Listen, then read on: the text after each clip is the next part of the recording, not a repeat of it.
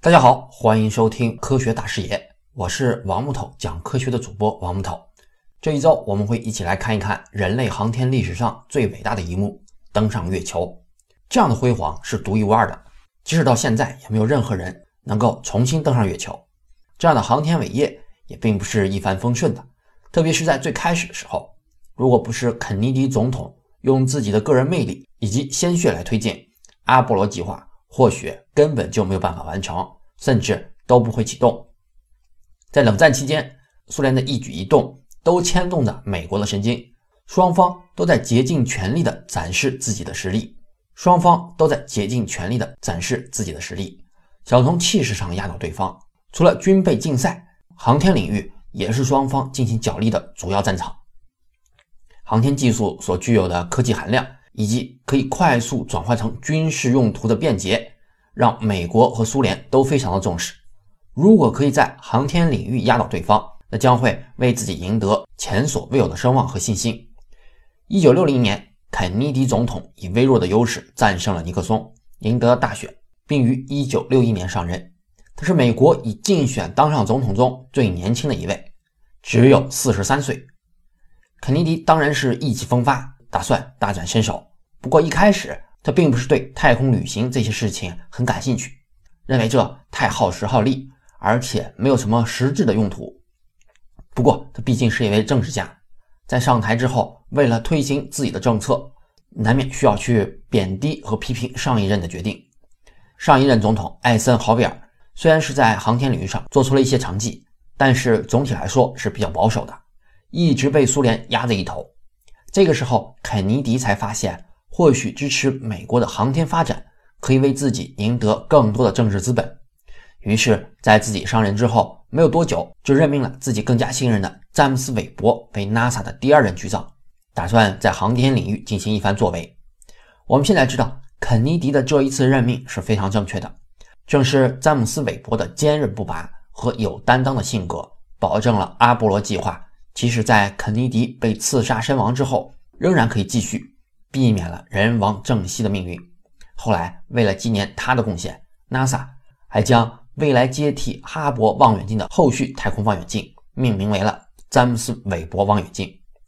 刚开始虽然肯尼迪打算在航天领域有所作为，但是并没有后来决定登月的魄力，是苏联的行动让他最终下定了决心。因为就在韦伯担任 NASA 局长后的两个月，加加林进入了太空，苏联再一次超过美国。这次事件给了正打算在航天领域大展拳脚的肯尼迪沉重的一击，打乱了他们本来计划用载人航天这件事超越苏联的设想。第二天，肯尼迪又协同自己的科学顾问召集韦伯和 NASA 的专家商议该如何应对此事。总统方面的人直截了当的就问，美国如何才可以超过苏联？ NASA 方面一开始只是试探地回答了一下，要不我们赶在苏联之前先把人类送到月球。听到这个之后啊，并没有表现出很兴奋，而是冷冷地问了一句，这需要花多少钱？ NASA 方面犹豫了一下说道，大概需要一百亿到两百亿之间。其实他们没敢把心中真实的想法说出来，怕吓坏了这位年轻的总统。五个月之前他们给艾森豪威尔报告的是不算前期铺垫作用的水星计划和双子星计划，光是登月计划就需要二百六十亿到三百八十亿之间。显然即使这个缩水了的预算仍然是过于庞大，总统方面试探性的提出了，要不然不选择让人类登月，而是让一台机器去登月，或者说做一个太空站，而不是去更远的地方月球。这样不论是可行性还是花费都会更容易让人接受。 NASA 方面回复说，这些方面啊，并不能保证美国就可以超过苏联。苏联的月球一号和月球二号在一九五九年就领先美国，率先完成了近月飞行和月球硬着陆，而且后来也证明苏联在太空站的建设方面投入也是巨大的。最后詹姆斯·韦伯说话了，他就像是一位创业者为投资人描述一番美好的愿景一样，让大家一起去想象，当人类，准确的说是美国人，第一个登上月球之后，它将会具有怎样的伟大意义。当美国国旗插在月球上的时候，又会是多么的激动人心。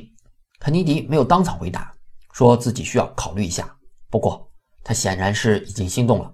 我们现在已经没有办法知道当天晚上肯尼迪想了什么。第二天，他又做出了当时看来是无知者无畏的决定。美国决定以登月为目标发展航空业。赫鲁晓夫听到这个消息之后，可能还会暗自的嘲笑一下，果然是嘴上无毛，办事不牢啊，把登月当成了什么？美国可是在不久之后才会完成一次亚轨道飞行，距离登月那简直是十万八千里啊！不过我们现在回头再看，这一次肯尼迪凭借着自己的魄力和直觉，完成了上个世纪甚至是整个航天历史中最伟大的决定。虽然肯尼迪已经决心以登月为目标了，但是要说到信心，恐怕还是不足的。直到同一年的五月五日，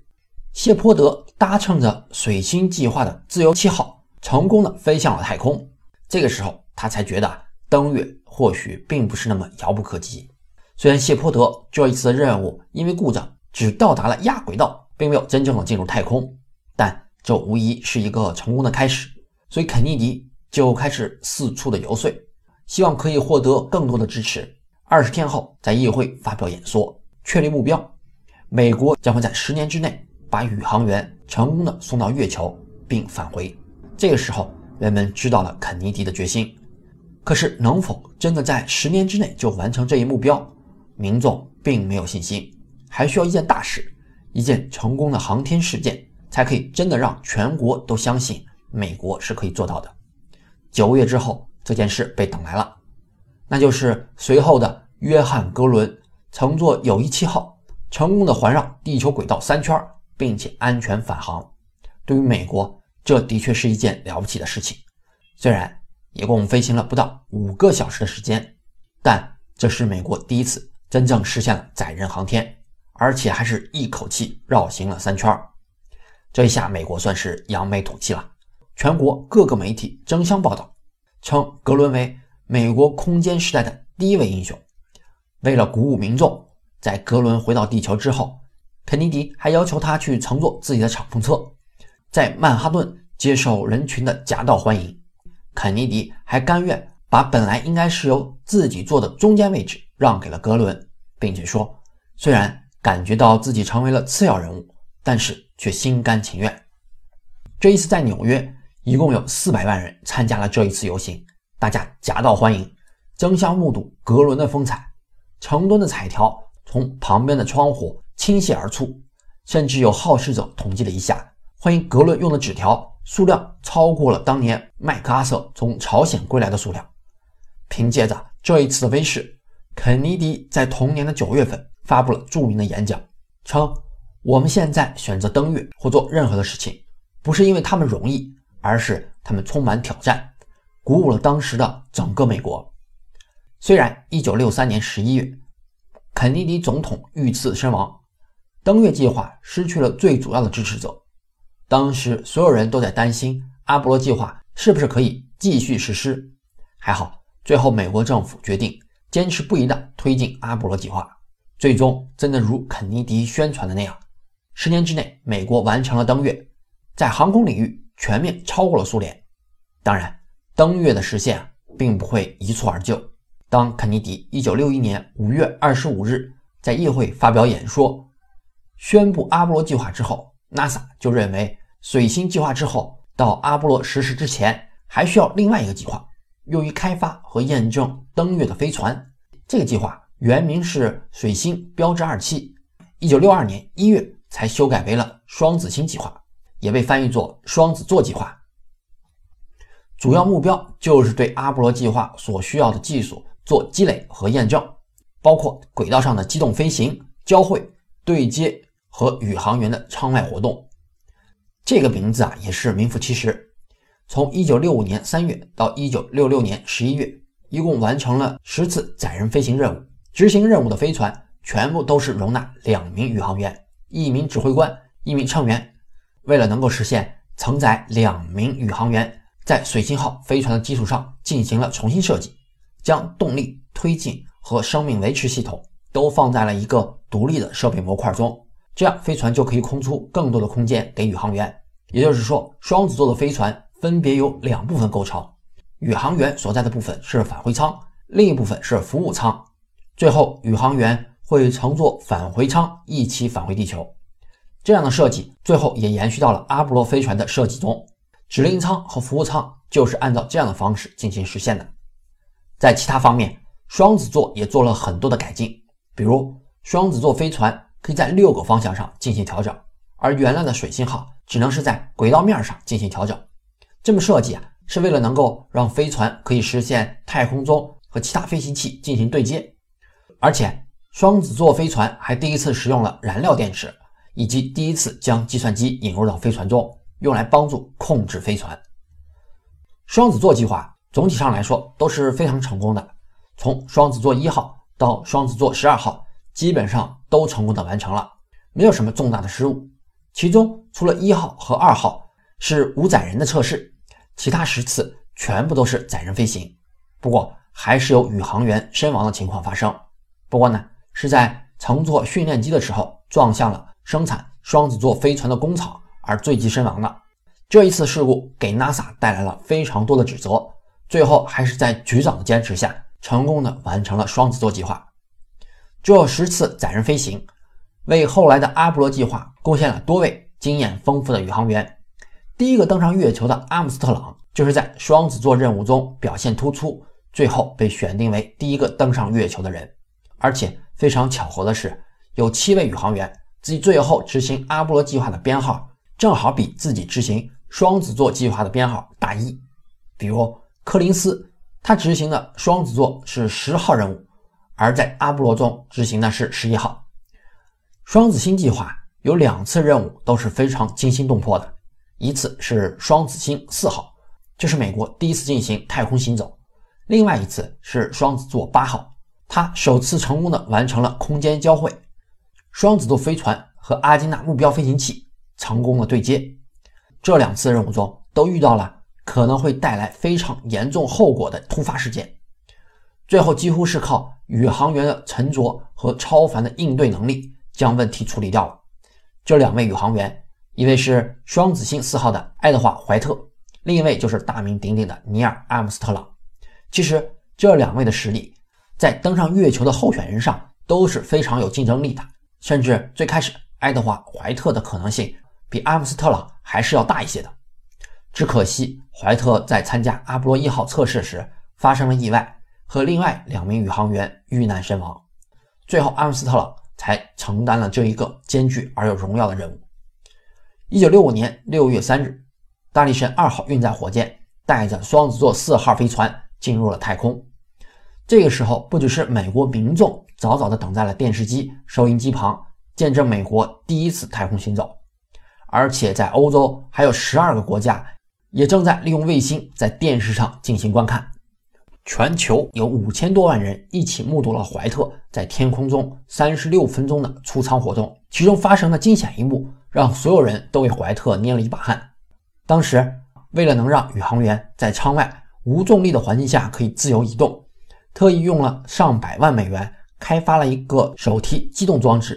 其实也就是一个喷气枪，有三个喷嘴，